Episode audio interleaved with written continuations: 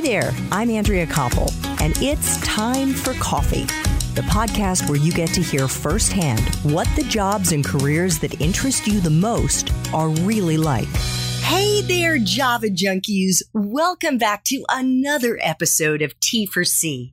If you're obsessed with movies, whether on the big screen or binging on your favorite Netflix or Amazon series, and you want to learn more about what it's like to produce and direct those films and shows for premium cable television or network TV, then this is the episode for you, my friends, because my next guest is a director who has worked in all of those mediums with countless critically acclaimed pilots and episodes to her name. Let me throw some out there for you.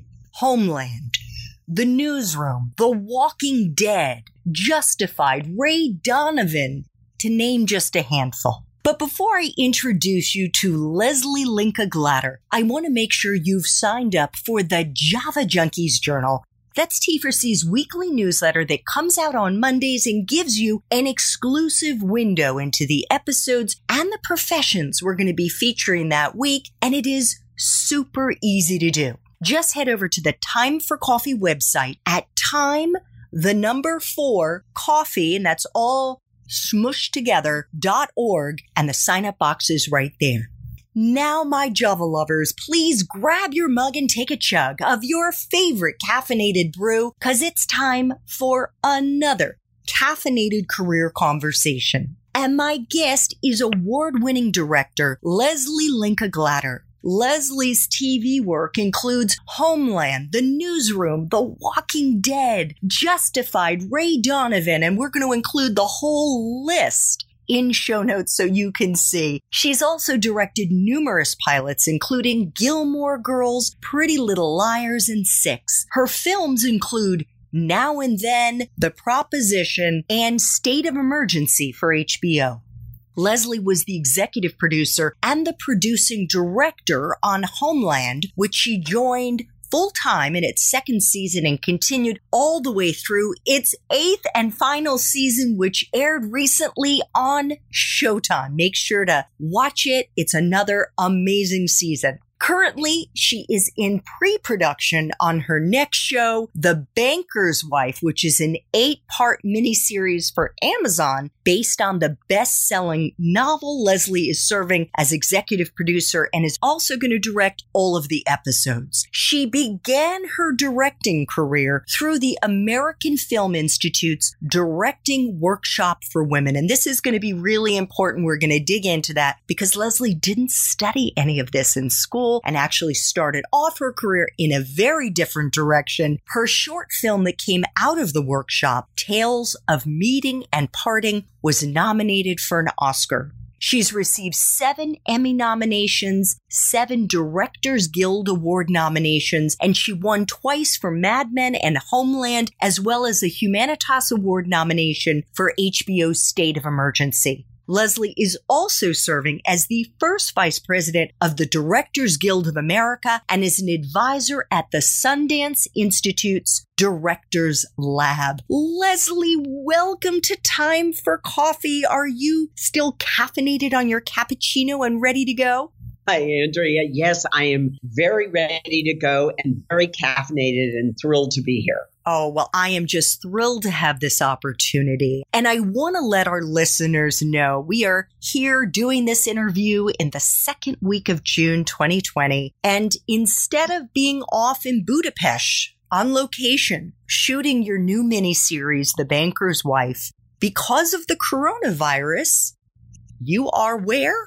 I am in my house in Los Angeles, and I have spent more time in my house during this quarantine time probably than I ever have.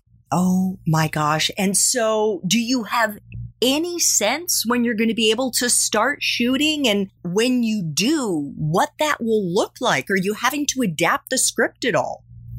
Oh, these are great questions. I was packed and ready to go to Budapest to begin prep. When we were all quarantined. So I had my four suitcases and three boxes packed and ready in the middle of the room. And we got the call from Amazon that we needed to stand down. So I'm grateful I didn't get on the plane and fly to Budapest to have to try to get back to America. And, you know, the shock of stopping and realizing the time we are in historically. And of course, it's hard not to acknowledge what's happening now with the murder of George Floyd and what's happening in our country as a result of it. But yes, everything will change as a result of this. Will people still want and need to tell stories? Absolutely, maybe even more so. But how we do it is definitely going to change because a film set, there's so many people working in close contact with one another. It's like a petri dish. And yes, I'm on a task force for the Directors Guild being chaired by Steven Soderbergh, the amazing director, about how we can return to filming safely. And is there any sense, Lesli, and I recognize we don't have a crystal ball, but is there any sense as to how much longer it'll be before you're able to get out into the field? Well, everyone wants to go back as soon as possible, but it has to be done safely. So I don't know if I can answer that right okay. now. Okay, fair enough. I know our young listeners would love to learn more about your creative and organizational process, Lesli, in preparing to shoot a series like The Banker's Wife, for example? What are all the moving pieces that you're juggling?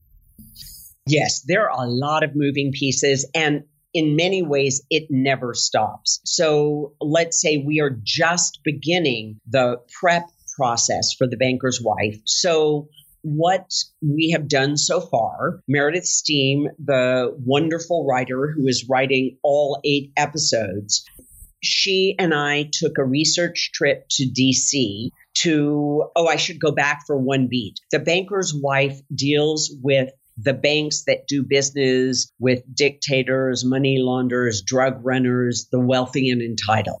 That's the world we are functioning in. And every project that I take on as a director that deals with real world events, you have to do a lot of research. You have to try to get inside of the world to be able to tell the story well. So the first thing we did was we both went together to DC and we met with people from the Justice Department and Treasury. And in, we have a character who's an investigative journalist and we met with investigative journalists. So as much information as we can gather goes into the first step. And again, this is based on a novel. So there is a, a pre existing story that we wanted to add more depth to. And then Meredith goes and starts writing. And in the meantime, I have to begin starting with how are we going to physicalize everything she writes? How is it going to become a story? And uh, first of all, you have to have some scripts before you can do that. And in this case, since I'm directing all eight, we need all the scripts to actually begin shooting. But I can start searching for locations where we're going to be based. I can start putting my main team together in terms of who I'm collaborating with. And that entails, let's say, the first people you bring on board are your producer, and that is Karen Richards and Sunday Stevens, two amazing women. Sunday is also my first assistant director, and she is brilliant. She's been with me all on Homeland and on the series True Blood our director of photography, John Conroy, our production designer, Jerry Fleming, and locations. And first we had to figure out where are we going to shoot this project. And because it's an international political thriller that really moves in many different countries, we had to find a main base. And we ended up scouting Dublin, Paris, and Budapest and realized that Budapest would be the best place to base. It has a wonderful crew base with a lot of stage space, and that we would go to other countries from our base in Budapest, meaning we will still shoot in Paris, we will still shoot in Dublin, and then we have to move the production overseas to America, and we would be probably based out of New York and shooting New York and around the area and DC. So it's a big production with a lot of moving pieces. Oh my God. If you're not an organized person or someone who is able to think in a linear manner, would you say forget about it? Forget about directing? Well, if you don't have that skill, you need to have someone around you who is great at it. Yeah. Okay. Fair enough. You can always hack your way to well, getting it done.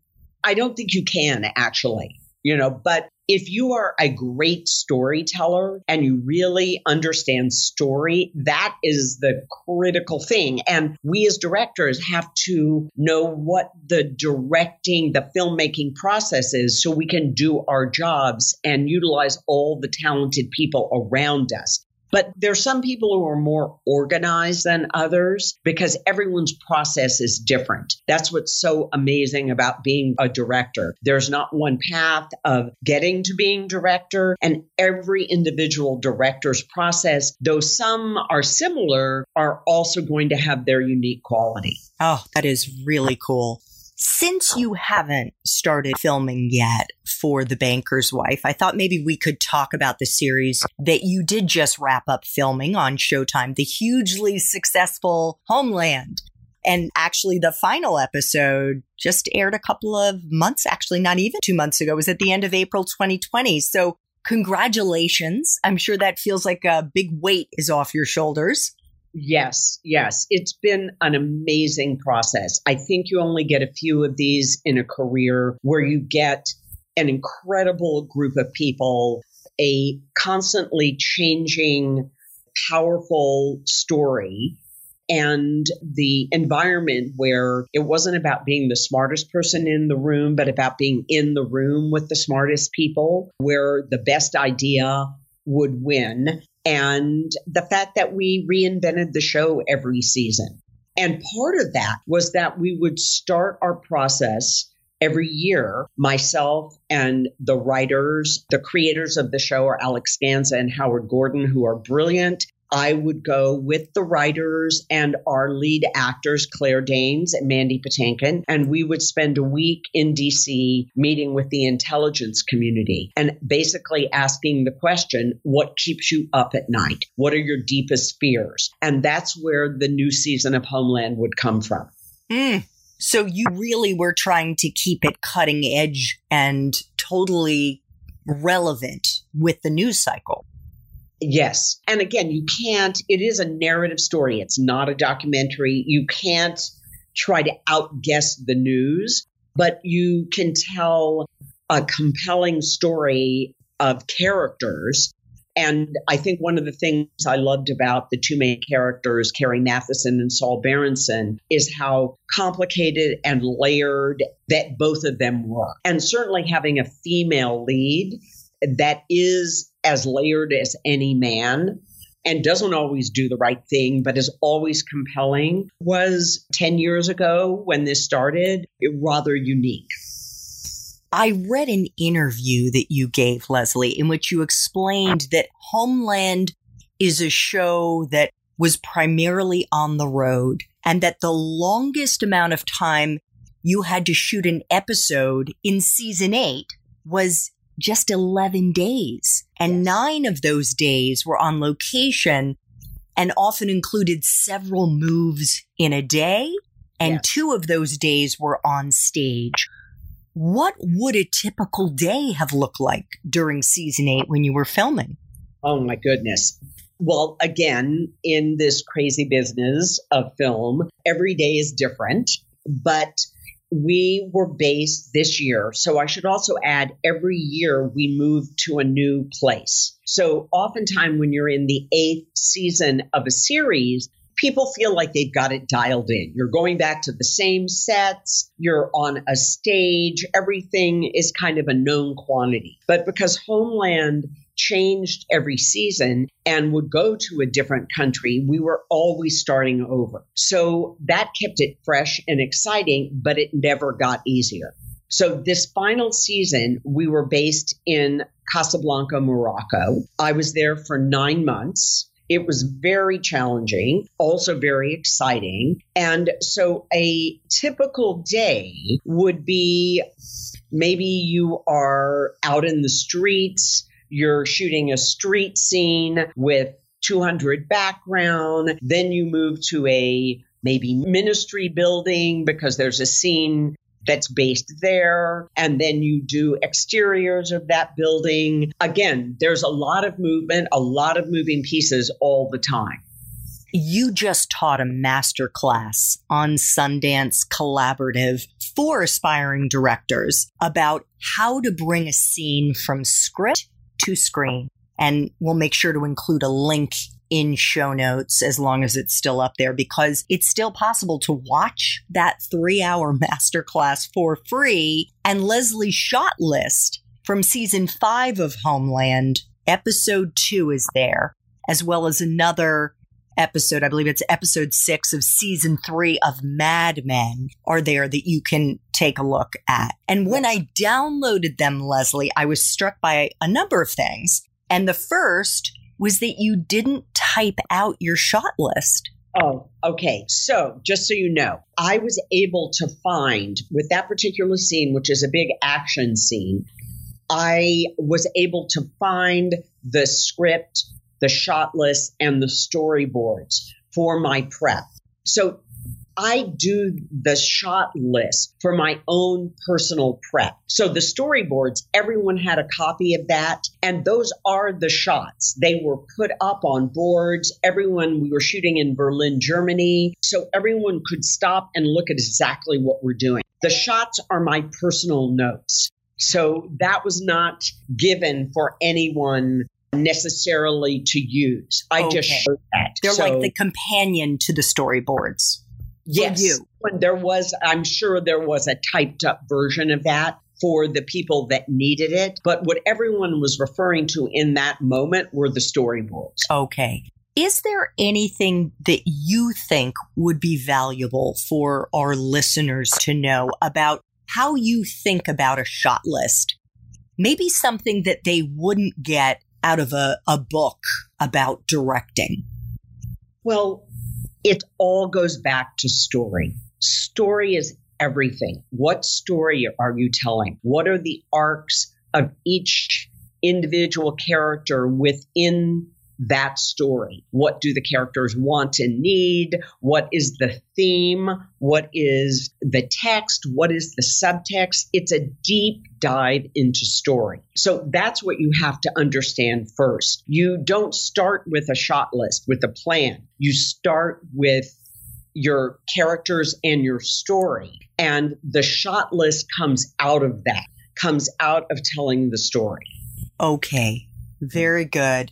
Can you tell when you're watching an episode of Doesn't Matter What or a movie that it was the director who dropped the ball? That something isn't clicking, something isn't making sense, and it isn't because of the screenplay, it isn't because of the cinematography, that it really was that it landed on, or the responsibility should land on the director's desk you know, that is really impossible to know because one is working with a huge group of people. And ultimately, the buck stops. I don't even know if I can say the buck stops with the director. If the material isn't working well, if the script has not developed as far as it should go, if the director didn't understand well or was able to manifest the storytelling, if the cast, you know, casting is so important. If somehow the wrong decisions were made in casting, I mean, there are so many things that have to not work for something to not work. It's not just one thing. It's not as simple as, oh, the director dropped the ball. It might be that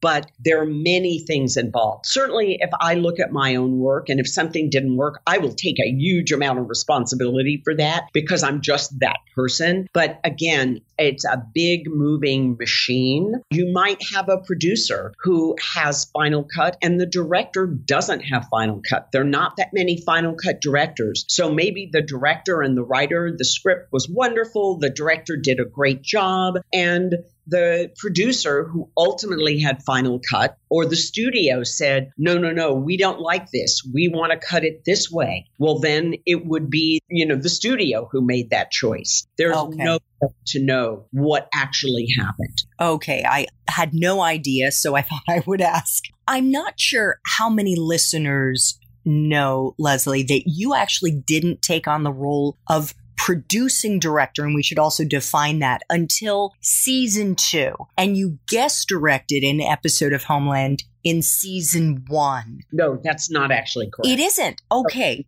So I have been a producing director and executive producer on num- numerous shows. With Homeland specifically, I had been on another series when they asked me to come in and direct in the first season. I was unavailable. But when the season came out, I fell in love with the show. I thought it was one of the more interesting thing I had seen in years, not just because of such compelling characters, but because I never knew from one moment to the next if Brody was a traitor or a hero. And it was so complicated and compelling. And one of the things I love about Homeland is scenes where you have two characters with two opposing points of view, and they're both right. So it was so interesting to me. So I got asked to come on to direct an episode. So, one hour of this 12 hour novel, and I had an amazing time directing. And it was an episode called Q&A and a very challenging episode, beautifully written by the late, great Henry Bromell, that was 40 pages in one room which is very challenging for a director. But of course, I was in that room with the amazing Claire Danes and Damian Lewis. And they asked me to join the show full time, season three. Okay, gotcha. Are those guest directing opportunities kind of like an audition for directors? And why is there a need for guest directors and a producing director? Okay, so maybe the term guest director gets confusing because when you go in to direct an hour of any series, you are the director. There's no other director. There's only one director to an hour of storytelling or a two hour movie. They're not multiple directors. So as a director coming in who's not on staff full time, you want to tell the best possible story in the best possible way and understand everything about that bigger picture, what the arc of the whole season is, but also that one hour of story. The difference between an executive producer producing director is I am on the series full time. So I am there to be sure that the director of the episode coming in has everything they need to tell the best possible story. If it's information about the crew or about the cast or things they need to know and to be there as they're prepping the series, that they have everything they need. Once they go on the set to be directing, they are the director of the episode. So I am there as an overseeing position and probably like the connective tissue between Correct. every director who comes in. Yes, but I am not I am not directing when another director is directing. Got it. I direct 4 of the 12 episodes every season. Again, we have a show that goes on location. So the writer's room is in Los Angeles and the production is wherever we are. So one year we were in South Africa and another year we were in Berlin and so I am the person on the ground where the buck stops. And I am always working in collaboration with the writers in Los Angeles.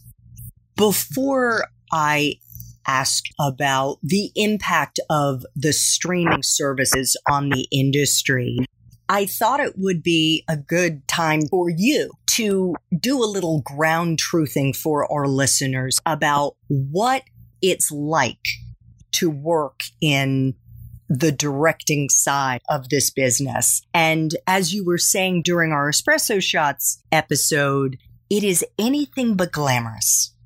Right.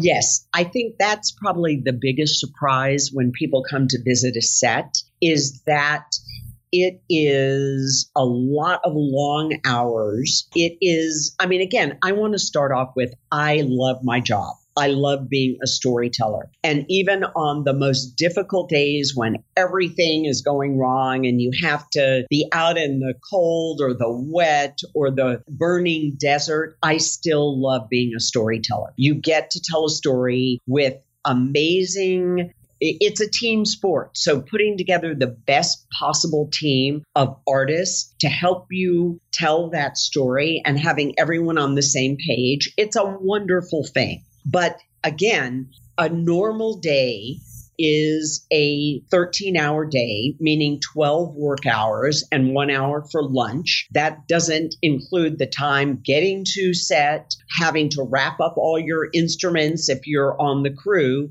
and then going home. So, what's a normal day? 15 hours? You know, I, as a director, even though I prepared everything during the prep period, I still have to review it. When I get home, I have to read the scenes, prepare myself for the next day, go through all of my notes. So, it is not for the faint of heart in that way. It takes a lot of stamina, and you have to work really well with others to direct everyone toward the same goal. I have no doubt as you know, Lesli, the mission of Time for Coffee is to help college students and young professionals to turn their degrees into careers they will love. For those young listeners who want to do what you are doing now, who want to direct and get into making films or series or whatever the case may be, what impact have streaming services had on the industry? Specifically, in terms of the number of opportunities that may be available now?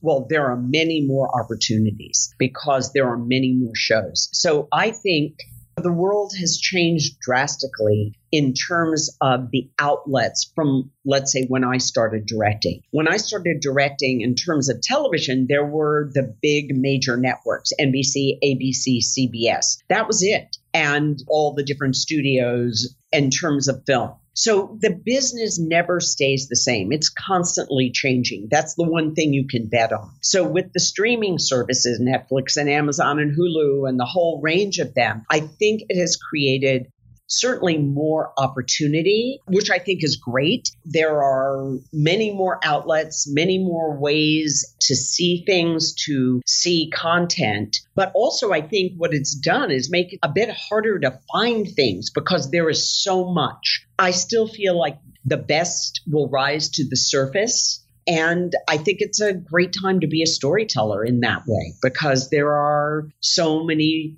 ways to have your story seen. You know, it used to be that film and TV were very separate. And now I feel like some of the best stories are being told on television. You can tell a six hour story if that's what your story needs to be, or a two hour, or an ongoing series. And uh, we are definitely in a golden age of television because some of the best writing, directing, performance is on television. And I think that opens up the world in a positive way for filmmakers. I would be remiss if I did not ask you, Lesli, what you would recommend our listeners watch that may otherwise be overlooked or what you've been binging on during the coronavirus? Any new discoveries, shows you would recommend? Absolutely. I have a whole list. There are so many things to watch right now that are amazing. So I would say, just first off, I just finished watching a Swedish series called The Restaurant that's on the Sundance channel that is amazing. My Brilliant Friend, based on the Elena Ferrante novels on HBO, is fantastic. I think the plot against America on HBO, also given the time we're living in, completely fascinating. Fauda, which is on Netflix, is very powerful. Unorthodox, Mrs. America. I have a whole list. Oh my gosh a lot of things to be watching now. Have you seen The Bureau? I love The Bureau. I watched it, I started watching it several years ago. Okay, yeah, we just discovered it recently, but can second the notion on Fauda. Amazing. Lesli, one of the things that you've certainly benefited from was the fact that you were mentored by two of the greats in the filmmaking industry, by Steven Spielberg and David Lynch. Yes. Just very briefly, how did you get those opportunities? So, my first short film called Tales of Meeting and Parting, I made through the Directing Workshop for Women at the American Film Institute. I applied to that program, and I have to tell you, I was completely unqualified. It was set up, it's a program set up for women in the film business who hadn't directed. I was not in the film business. I was a modern dancer and a choreographer, but I had been told a series of stories when I was living in Tokyo, Japan, that were my mentor stories. And I felt like I had to pass them on. And I knew it wasn't dance, it needed to be the actual narrative story. So, a friend of mine, when I finally moved back to America, having been living overseas for 10 years, told me about this program at the American Film Institute. I had just moved to LA because I was married to someone at the time that I'm now divorced from, and he was moving. He had a job in LA. So we were coming here. I was on my way to New York and ended up applying to the program. Uh, miraculously got in. I should also add, I was told not to make the film I wanted to make if I ever wanted a job in Hollywood. Really? Uh, Who told yeah. you that? I'm not going to say who it was, but it was done out of compassion, okay. not out of something negative, which is even stranger. But it's it. My story was three quarters in Japanese, so it needed subtitles. It had narration. It was a period piece set in World War II, and it only had one Caucasian character in it. So all of those things would have been seen at the time as a recipe for disaster. It was completely non commercial, but I didn't care. Those were the stories I wanted to tell. And that's what I did.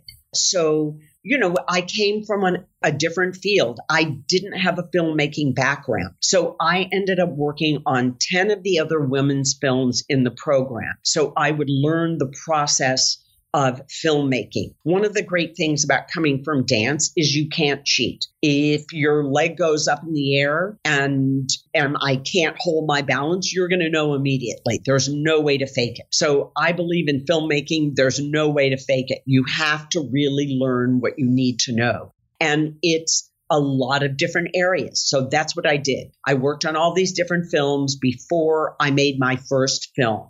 And I made this film, Tales of Meeting and Parting. And, you know, when you're asking everyone on your crew, on your team to work for free, all you can do is try to get as many people to see it as possible. And I sent out this film for every film festival and award possibility. So it would be a way to help pay back the crew who had been so wonderful. And miraculously, it was nominated for an Academy Award for short feature which is an incredible thing on incredible. I was stunned and thrilled, of course. And as a result of that, Steven Spielberg saw the film, and I thought this was so exotic on a plane, and he called me up.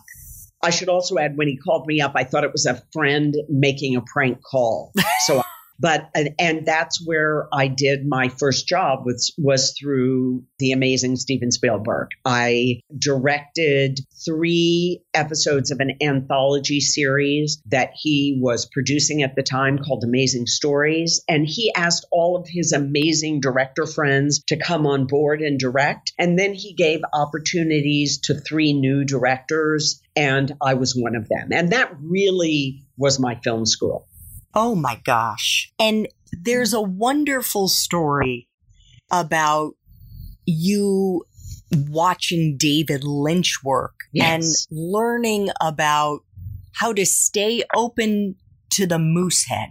Oh, yes. Well, so I directed three amazing stories. That was, again, my first professional job. And because I came out of dance, and did not go to film school. The directing workshop for women was a, a grant program where you were given a small amount of money. In my case, I think it was $1,500 to make a short film. So you were only there for three days and then you were on your own, basically making your short. So I felt at that point that you know, I did not go to film school. I did not have that opportunity. So when Steven hired me on Amazing Stories, I asked if I could shadow him and learn from him. And I was able to shadow another director on Amazing Stories. And I, because I wanted to learn, I wanted to be sure I really understood the process before I was again out on my own directing again. That was so formative in my process. So after Amazing Stories, I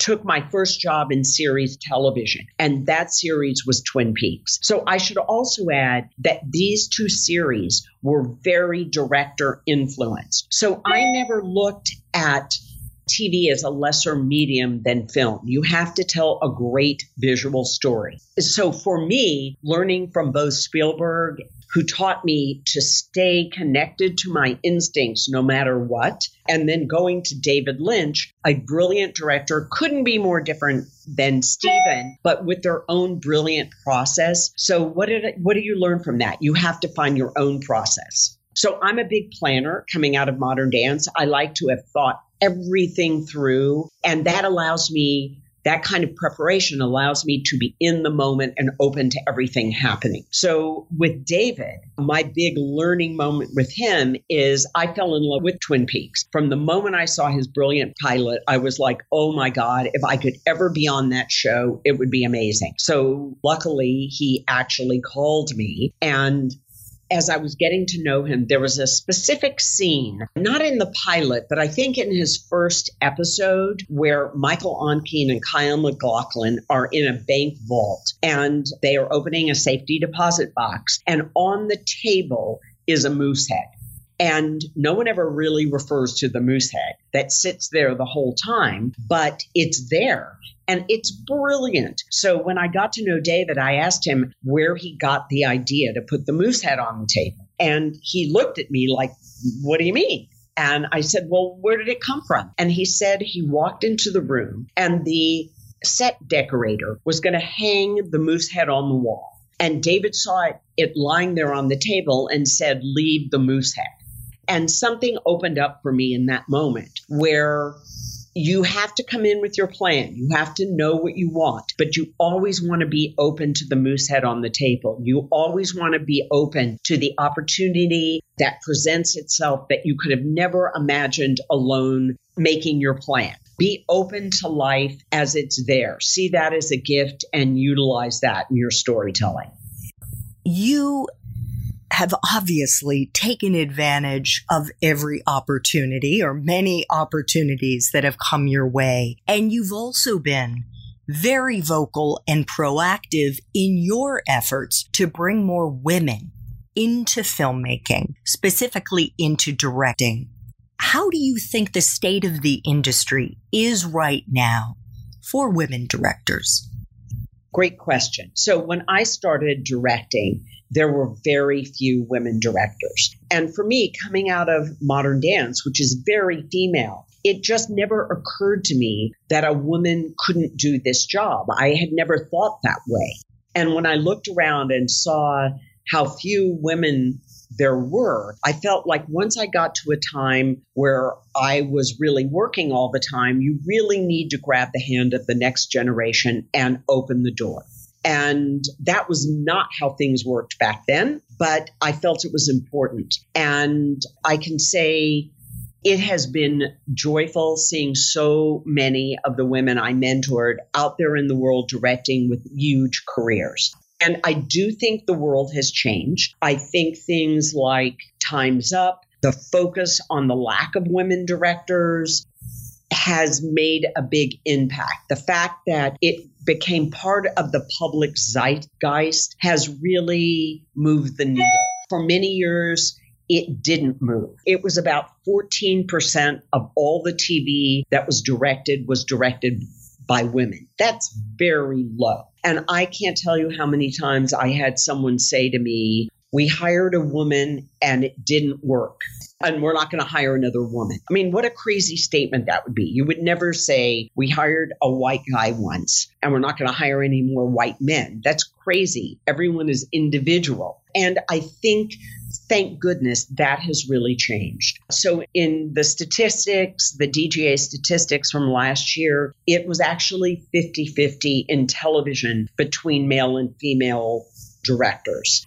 I think there's still work to do on diverse directors in TV, absolutely, diverse women directors. And there's a lot of work still to be done in feature film where the statistics are not great. How is the quarantine and COVID going to impact that? Hopefully, we will not slide back. Hopefully, we are we will be in a new normal. But again, hard to know from where we all sit right now inside our inside our houses. But I think the world has changed in a positive way, but we always have to be diligent. Absolutely. And I'm going to include a link to the American Film Institute's directing workshop for women, which you attended. It started in 1974. It has over 300 alumni and they accept eight new participants, which isn't a lot, but hey, you know, if you want to get into the industry, what an amazing way to try to get your foot in the door for sure. But there are many programs. Directing Workshop for Women is fantastic, but the Sundance Directors Lab, the Screenwriting Lab. There are many, many programs. There's not just one anymore. Back when I started, there was one. There are many programs in terms of television as well. So, again, not that there's not much more work to be done. There is, but I think on the positive side, because I think it's always important to remember the positive, there has been a shift. Remember, we're in a time now where people can make a movie on a cell phone. So, you know, I encourage especially younger directors to tell their story. Have a story you're compelled to tell. Pick up a camera, make your film, do whatever you can to continue being a storyteller. Don't wait for someone to give you permission. Give yourself permission to tell your story. You need to be proactive all the time as you mentioned now on several occasions during this interview and during the Espresso Shots interview, you started out as a modern dancer and a choreographer. And it was based on this chance meeting that you had with a Japanese man while you were living in Tokyo that inspired you to pursue filmmaking. But when you were in school, Lesli, as yes. you and I discussed, you started out at Washington University in St. Louis as a yes. pre med student yes. and then transferred to Southern Methodist University and graduated with a degree in comparative arts. Did you have any idea what you were going to do with that degree when you graduated? No. Well, again, there are many, many paths to directing. That's what's so tricky about it. There's not one correct path. I wish you could say, oh, if you did X, Y, and Z, this will happen. Unfortunately, that's not the case. Everyone you talk to who is in film has a different story as to how they got to doing what they do. When I went to university, I was dancing. I was already a dancer. And at the time I applied to Washington University in St. Louis, I actually thought that I was going to be a dancing neurosurgeon. I know that sounds insane. I thought I would operate on brains by day and do concert modern dance at night. After a year of pre med, I realized that was not going to happen. And also, as a dancer, you're an athlete, and I needed to be out there dancing. But for whatever reasons, coming from my family, I felt like I needed a degree. So I was able to transfer to Southern Methodist University. I was in the dance school. I was taking a lot of art classes. So I placed out of a year from taking advanced placement tests. So I was able to graduate in I think it was two and a half years, maybe almost three years. So I graduated when I was 19 and a half because I was ready to be out in the world dancing. But for whatever reasons, I wanted a degree. You don't need a degree to be a modern dancer quite honestly, but that was my process. So I moved to New York after that and then ultimately moved to London, England, and then Paris, France, and then Tokyo, Japan on different grants where I was teaching choreographing and performing. And how has your choreography training and your dance experience influenced your directing? Oh, hugely.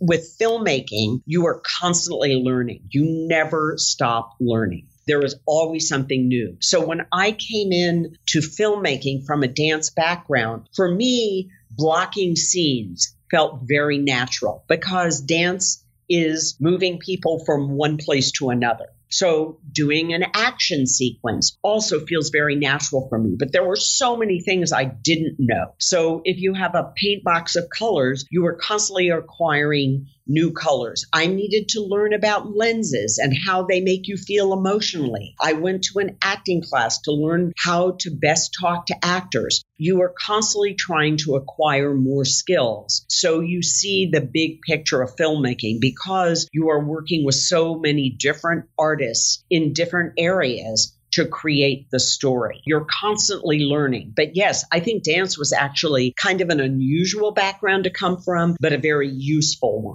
Also, as I mentioned, you can't cheat at dance. So you know how to learn. You know you have to go from point A to point B. And if you skip a point, you're going to have to go back and get that information. And that's a great training to come from. Absolutely. I think there's so many lessons that come out of that, not the least of which is you can find your way to where you want to go if you're determined enough. And it's going to take a lot of being proactive to fill in the yeah. gaps. Absolutely. Just two final questions, Lesli. I try to ask all of my guests if they could share a time in their professional life when they struggled. Maybe you even failed at something. And personally, I see failure not as a scarlet letter that we should wear, but rather a badge of honor. And the most important thing here is how you persevered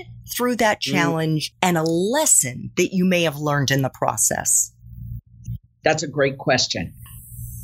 So I look back to a time where I was doing a pilot for a network and they insisted on hiring an actor that I thought was wrong for the project. But they basically said, unless you hire this actor, we won't make the project. So, of course, I did. I was scared. I hadn't been directing all that long, and I felt like I had no choice. So I directed the pilot and it did not come out well. And I was blackballed from that network and had a really hard time getting hired again because even though it was a request that the network itself made, I was the one who was blamed for it not working because they have to put the blame somewhere. I felt terrible. I thought, oh my God, is this the end for me? Am I never going to work again? And it was very scary and depressing. But I realized I could not let that get me down. I had to start over again.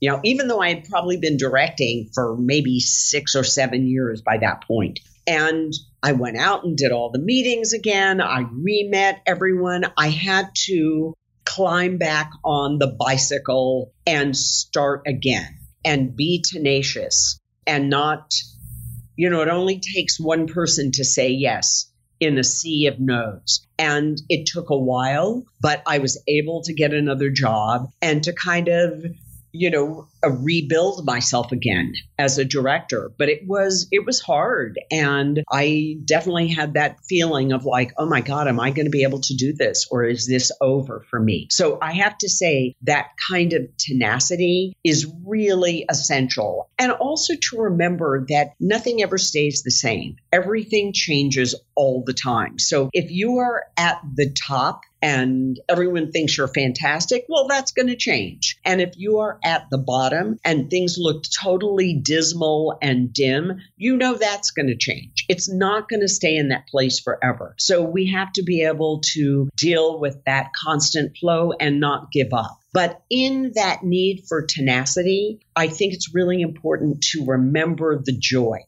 and remember the joy of what you love about being a storyteller because you don't want to get so I don't know, depressed and sad that you can't, when you are given the opportunity again, you can't embrace all that is positive. It's a, it's a tricky balance. Oh, thank you so much for sharing that, Lesli. Absolutely.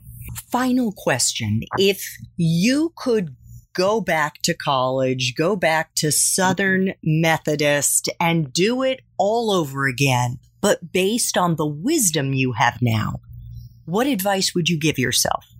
Well, I think I was so anxious and ready to be out of school, to be in the real world working, that I would tell myself to take advantage more of the moment that I was in for learning, to study things that just were areas of curiosity for me, whether it's philosophy or archaeology. Everything you study becomes part and parcel of who you are as a person and makes you have more things to tell stories about or make dances about. That it's not just being out in the world. So I wish I had taken more advantage of that time just as a learner because I was so anxious to get out in the real world. So, yeah, I would love to go back and study all the things that I'm fascinated by, to read. I love literature. I'm constantly reading. How amazing to go back and do that. But again, I think you can only do what you do in the moment you are in. And learning is a lifelong pursuit. So I would totally encourage that and that everything becomes part of that paint box so that you can tell stories. Well, all I can say, Lesli, is that neurosurgery's loss is all of our gain. And we are just so fortunate that you decided to follow your interests follow your love of dance, which led you to Japan, which led you to the coffee shop, which led you to meet one of your mentors and then brought you into the world of directing and storytelling. I want to thank you so much. This has been so incredible. Thank you for making time for coffee today with me and the Time for Coffee community. You are really a remarkable person and so generous with your oh. time and your wisdom. Well, thank you so much. It's been a, a, joy talking with you, Andrea. And just I encourage all of you to follow your dream. Don't let anyone tell you you can't do it. Thanks so much for listening to Time for Coffee, where the professionals in the jobs that most interest you always have time to grab coffee. 24 7, no matter where you live. I have one quick favor to ask you. Remember to rate, review, and subscribe to Time for Coffee. Thanks so much.